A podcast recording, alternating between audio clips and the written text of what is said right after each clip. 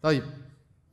Adapun bagaimana cara kita ya menghadapi atau kita bisa selamat daripada penyakit corona ini kalaupun sampai masuk Indonesia semoga semoga moga tidak masuk Indonesia ya. Yang pertama, hadirin hadirat Allah Subhanahu wa taala, kita harus yakin penuh dengan keyakinan bahwasanya semuanya dengan izin Allah Subhanahu wa taala. Kalaupun menimpa kita maka itu dengan takdir Allah Subhanahu wa taala. Kalaupun menimpa kita, maka kita hadapi dengan apa? Dengan sabar. Dengan sabar, ya. Maka kalau kita bersabar, tatkala terkena penyakit apa pun, mau corona atau sekarang sedang ditimpa kanker atau penyakit-penyakit yang lainnya, ya. Kita katakan kematian tetap datang kepada kita. Ta'addadatil asbabu wal mautu wahid. Sebab-sebab kematian banyak, kematian satu, ya. Ada yang meninggal karena kena corona, ada yang meninggal ya kena kanker, ada yang meninggal ketabrak mobil, ada yang meninggal kena penyakit lain, ya. Tetapi bagaimana sikap kita tatkala terkena musibah? Kita sabar, kita meyakini, ya. Kun lan, yusibana illa ma katabahu lana. Ya. Katakanlah bahwasanya tidak ada yang menimpa kita kecuali apa yang telah Allah takdirkan kepada kita. Ya. Meskipun kita sudah berusaha menghindar, kalau memang Allah takdirkan kena akan kena. Alam tara ila alladziina kharaju min diyarihim wa hum ulufun hadaral maut. Faqala lahumullahu mutu thumma ahyakum. Ahyahum. Kata Allah Subhanahu wa taala, tidakkah kau lihat kepada orang-orang Bani Israel di zaman dahulu mereka keluar dari negeri mereka karena takut mati. Sebagian ahli tafsir mengatakan ada wabah menimpa negeri mereka. Kemudian mereka keluar takut, takut mati mereka keluar meninggalkan negeri tersebut. Tiba-tiba Allah mengatakan, Mutu matilah kalian. Mereka sudah pergi menjauh negeri mereka, sudah tempat di lembah tiba-tiba Allah matikan mereka. Apakah mati karena wabah ataukah mati karena sebab yang yang lain ya. Yang jelas kita semua akan meninggal meninggal dunia. Kalaupun terkena musibah tersebut maka kita uh, bersabar. Kemudian uh, yang kedua perbanyak berdoa kepada Allah Subhanahu wa taala. Di antara doa-doa yang diajarkan oleh Rasulullah sallallahu alaihi wasallam ya seperti doa pagi petang Bismillahilladzi la yadhurru ma'asmihi syai'un fil ardi wala fis sama' wa huwa samiul alim. Tiga kali kita baca, pagi dan petang. Dengan nama Allah ya, yang suatu pun tidak bisa memberi kemudaratan suatu di langit maupun di bumi. Kalau kita sebut nama Allah tersebut, wa huwa samiul alim dan dia Maha mendengar lagi Maha mengetahui. Kita ucapkan dengan penuh keyakinan. Kalau biasanya kita hanya baca lalu begitu saja tanpa kita hayati, maka hendaknya tatkala kita sudah terdengar virus tersebut tersebar, maka kita lebih konsentrasi membaca doa ini. Bismillahilladzi la yadhurru ma'asmihi syai'un fil ardi wala fis sama' wa huwa samiul alim. Insyaallah barang siapa mengucapkannya dengan penuh keyakinan tiga kali di pagi hari, tiga kali di petang hari, maka insyaallah dia tidak akan terkena penyakit virus corona ya. Saya bilang buktinya, nggak usah jauh-jauh lihat orang Indonesia tinggal di tengah-tengah Wuhan. Tinggal di tengah-tengah Wuhan, berinteraksi dengan mereka, tapi tidak semua kena. Tapi tidak semua, semua kena. Ya. Pulang, alhamdulillah sampai sekarang belum ada yang positif terkena penyakit apa?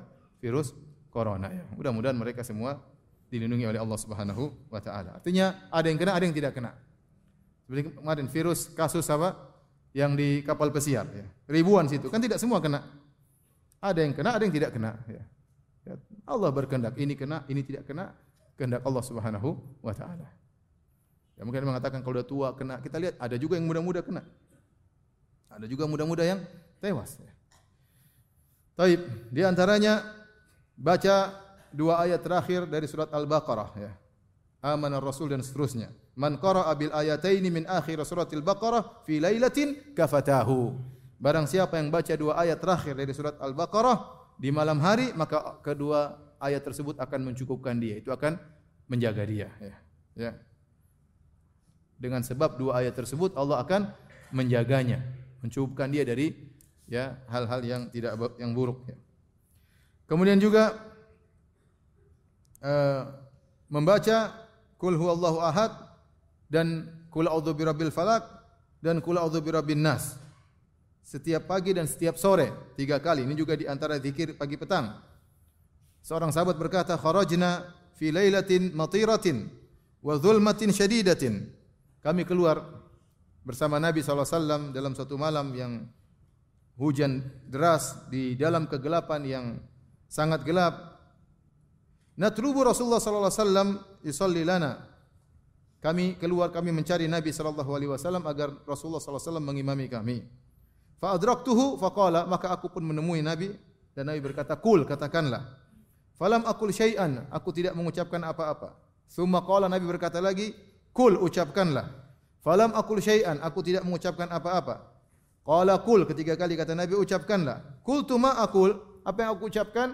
Kata Nabi wasallam, "Kul huwallahu ahad wal muawwidzatain," yaitu kul a'udzu birabbil falaq, kul a'udzu birabbin nas. Hina tumsi wa tusbihu thalatha marrat pagi tiga kali, petang tiga kali, takfika min kulli syai, maka akan mencukupkan engkau dari segala sesuatu, yaitu akan menjagamu. Ini antara sebab ya, kita melakukan sebab-sebab yang syar'i di antaranya dengan baca doa-doa tersebut. Kemudian juga doa pagi petang yang diajarkan oleh Nabi sallallahu alaihi wasallam, Allahumma inni as'aluka al-afiyata fid dunya wal akhirah. Ya Allah, aku mohon kepada Engkau keselamatan di dunia dan di akhirat. Al-afiyah adalah keselamatan. Di antaranya keselamatan dari penyakit, ya. Allahumma inni as'aluka al-afwa wal afiyata fi dini wa dunyaya wa ahli wa mali. Ya Allah, aku mohon kepada Engkau ampunan dan keselamatan dalam agamaku maupun duniaku wa ahli wa mali keselamatan pada keluargaku, keselamatan pada hartaku. Allahumma astur aurati wa amin rawati, ya Allah tutuplah auratku dan tenangkanlah jiwaku. Allahumma hfazni min baini yadayya wa min khalfi. Ya Allah jagalah aku dari depan, wa min khalfi dari belakang, wa an yamini dari kanan, wa an shimali dari kiri, wa min fawqi dari atas, wa a'udzu bi 'azamatika uktala min tahti dan aku berlindung dengan keagunganmu dari aku ditimpa dengan keburukan dari bawahku. Ini doa sangat baik untuk kita baca di pagi hari, pagi petang hari kita enggak tahu virus datang dari mana. Dari depan, dari kanan, dari kiri, dari atas, dari bawah. Maka kita berdoa dengan doa ini. Ya. Di antara juga Nabi pernah berdoa, Allahumma inni a'udzubika ya min munkaratil akhlak. Kemudian di akhir wal adwa. Yaitu ya Allah aku berlindung kepada engkau dari penyakit-penyakit yang mungkar yaitu kata para ulama penyakit-penyakit yang tidak biasa, penyakit-penyakit yang mengerikan ya. Kita berlindung dari penyakit-penyakit tersebut ya karena kita akan sakit. Tapi kita tidak ingin dengan penyakit-penyakit yang mengerikan seperti itu seperti wabah, virus dan yang lainnya. Dengan berdoa demikian semoga Allah melindungi kita. Ini dari sisi doa. Kemudian ikhtiar dari sisi usaha juga harus kita lakukan. Di antara usaha yang bisa kita lakukan tindakan preventif ya, pencegah seperti memakan uh, korma ajwa tujuh butir tiap pagi. Ya. Tapi ini susah antum mencari di mana korma ajwa. saya terus terang waktu mau pergi ke Singapura, saya makan korma ajwa tujuh. Ya, usaha ya. Usaha, semoga Allah melindungi saya. Ya. Karena ya bagaimanapun ya ini repot juga pergi ke suatu daerah yang di situ virus apa tersebar ya. Uh, Nabi SAW bersabda, atau Sa'ad bin Abi Waqqas berkata, "Sami'tu Rasulullah wasallam yaqul, aku mendengar Rasulullah sallallahu bersabda, "Man tasabbaha sab'a tamaratin ajwa lam yudhur lam yadhurruhu dzalikal yauma summun wala sihrun." Barang siapa yang di pagi hari macam makan korma ajwa tujuh butir, maka pada hari tersebut dia akan tidak akan ditimpa dengan racun maupun sihir. Di antaranya racun virus. Ya. Dengan tujuh butir korma ajwa, bismillah dia makan, ya insya Allah dilindungi oleh Allah Subhanahu wa taala. Ini salah satu dalil tentang tindakan preventif. Oleh karena Syekh bin Bas rahimahullah taala tatkala mensyarah hadis ini, beliau mengatakan ini bukti bahwasanya Islam mengajarkan tindakan preventif. Ya, oleh karena tidak mengapa misalnya kita ingin pergi suatu tempat situ ada tersebar virus tertentu.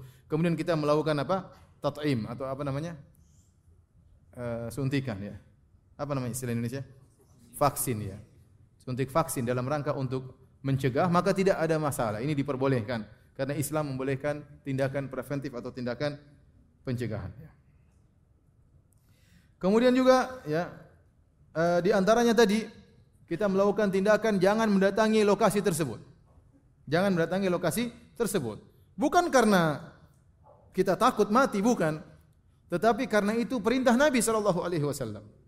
Nabi yang menyuruh kita untuk berusaha Idza sami' idza sami'tum bihi bi ardin fala taqdumu 'alaiha. Kalau kalian mendengar ada wabah di suatu tempat, maka jangan datang ke situ. Jangan datang ke situ. Maka kita jangan ke situ, ya, jangan ke situ. Apalagi kalau kemudian pemerintah sudah mengatakan jangan ke situ sudah menutup pintu untuk ke sana maka jangan ke sana ya. ya. Karena itu adalah bentuk usaha kita menghindar dari penyakit penyakit tersebut. Uh, kemudian juga kita berusaha menjalankan sunnah-sunnah Nabi Shallallahu Alaihi Wasallam, terutama yang berkaitan dengan kebersihan. Dan saya tidak tahu ada satu agama yang benar-benar perhatian terhadap kebersihan seperti Islam. Ya, seperti Islam. Bagaimana Islam uh, memerintahkan untuk membersihkan najis, ya. Sampai Allah mengatakan Inna Allah yuhibbut tawabina wa yuhibbul mutatahhirin. Allah mencintai orang-orang yang ber, bersuci. Islam mengajarkan cebok, Islam mengajarkan istinja, ya. Karena itu sumber sumber dari penyakit kotoran-kotoran tersebut. Kemudian Islam mengajarkan wudu, ya. Sehari lima kali minimal wudu, ya. Kemudian wudu dengan luar biasa dengan mencuci wajah, ya. Saya baru nonton di YouTube ada profesor berbicara tentang virus corona. Dia berkata, ya itu virus menurut dia tidak tersebar melalui udara ya. Itu menurut dia. Tapi dia bilang kalau seorang bersin kemudian tertempel, kemudian kita pegang bersin tersebut, kemudian kita sapu wajah kita, maka itu virus bisa bisa kena. Tapi ya, kalau kita berwudu ya, maka bisa hilang virus tersebut dari tubuh kita. Terutama tubuh-tubuh bagian tubuh yang sering kena udara. Bagian tubuh yang sering kena udara. Itulah anggota wudu ya. Wajah, kenapa?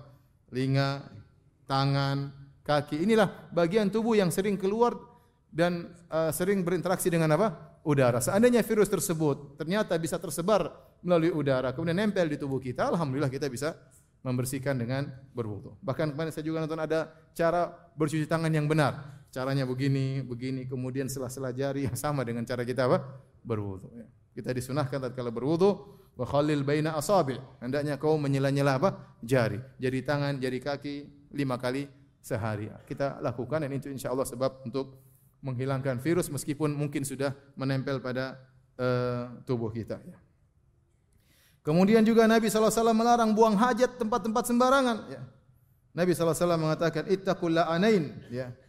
Ya, hindari, hindarilah ya, dua laknatan. Ya. Apa itu dua sebab yang membuat orang terlaknat atau dua orang yang terlaknat? Alladhi yatakhalla fi tariqin nas wa dhillihim. Ya, yaitu uh, di antaranya adalah seorang yang buang hajat di jalan orang lewat atau tempat orang bernaung. Ya. Ini Islam mengajarkan kebersihan. Maka jangan kencing sembarangan ya. Tahu situ tempat orang nongkrong kencing di situ ya jangan. Ya, cari tempat yang lain kalaupun harus kencing tidak di toilet, tidak di WC, cari tempat yang yang jauh ya. Karena mungkin orang datang kemudian mendoakan keburukan kepada oh, siapa kencing sini kurang ajar didoakan keburukan bisa jadi kita terkena keburukan. Tapi intinya Islam mengajarkan mengajarkan uh, kebersihan ya. Kemudian juga Islam mengakui adanya al-hijr as-sihhi, tadi isolasi. Kalau memang sudah ada yang kena ya di antara kita maka hendaknya diisolasi di suatu tempat tertentu, yang lain tidak datang agar tidak tertular dengan penyakit tersebut. Dan ini dibenarkan juga dalam dalam Islam. Kemudian juga tatkala bersin, Islam mengajarkan bagaimana ya bersin yang benar ya.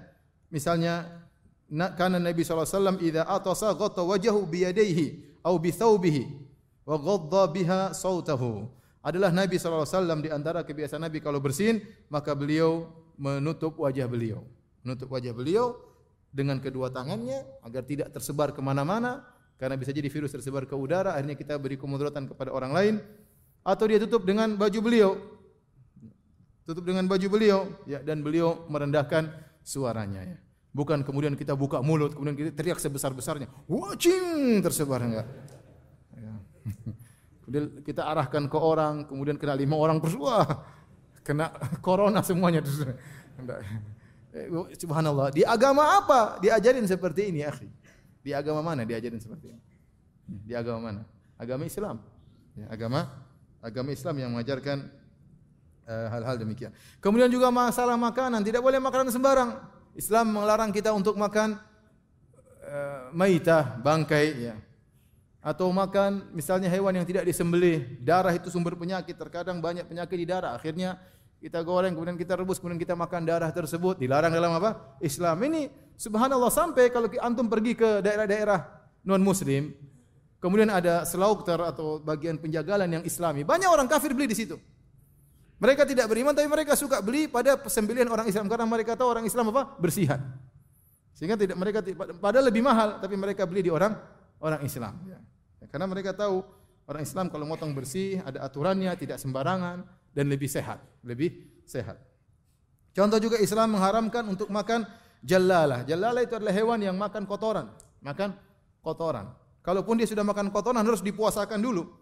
Dikasih makan yang lain sampai kemudian sudah bersih tubuhnya baru boleh disembelih. Adapun kalau dia hobi makan kotoran kemudian kita ambil, kita sembelih maka tidak boleh. Islam melarang. Subhanallah Islam melarang hal tersebut. Ini sumber apa? Sumber sumber penyakit. Apalagi kita makan hewan-hewan yang kotor ya. Makan tikus kemudian disumpit gini. Tikusnya tolong, tolong. Dicampur dengan cuka kemudian Masya Allah. Alhamdulillah. Ya mungkin mereka merasakan kelezatan, tapi ya nggak benar ya. Makan tikus saya lihat sendiri, masya Allah. Makan kali lawar lagi ya Allah. Kelawarnya masih nongkrong, giginya belum dicabut. Kita lihat aja ngeri. Makan nggak tahu dia makan apa, hinggap di mana, kemudian kotornya kayak apa. Islam tidak tidak mengajarkan demikian. Ya. Mungkin ada kelezatan mereka rasakan, mungkin. Tetapi Islam mengajarkan apa? Kebersihannya. Ya, hewan-hewan suka di kotoran misalnya babi dan yang lain Islam melarang. Ya. Kan babi terkadang menimbulkan penyakit macam-macam. Intinya Islam melarang hal tersebut dan itu tidak antum dapatkan ya dalam agama-agama yang lain. Oleh karena Islam mengajarkan bagaimana aturan agar seorang bisa uh, bersih dan terhindar dari berbagai macam penyakit yang ini semua kejadian membuat kita semakin beriman kepada Allah Subhanahu wa taala. Di antara hikmahnya kejadian ini membuat kita semakin beriman dengan sunnah-sunnah Rasulullah sallallahu alaihi wasallam. Demikian, demikian saja semoga Allah Subhanahu wa taala menjaga kaum muslimin, menjaga negeri kita dari wabah ya, dari virus ya.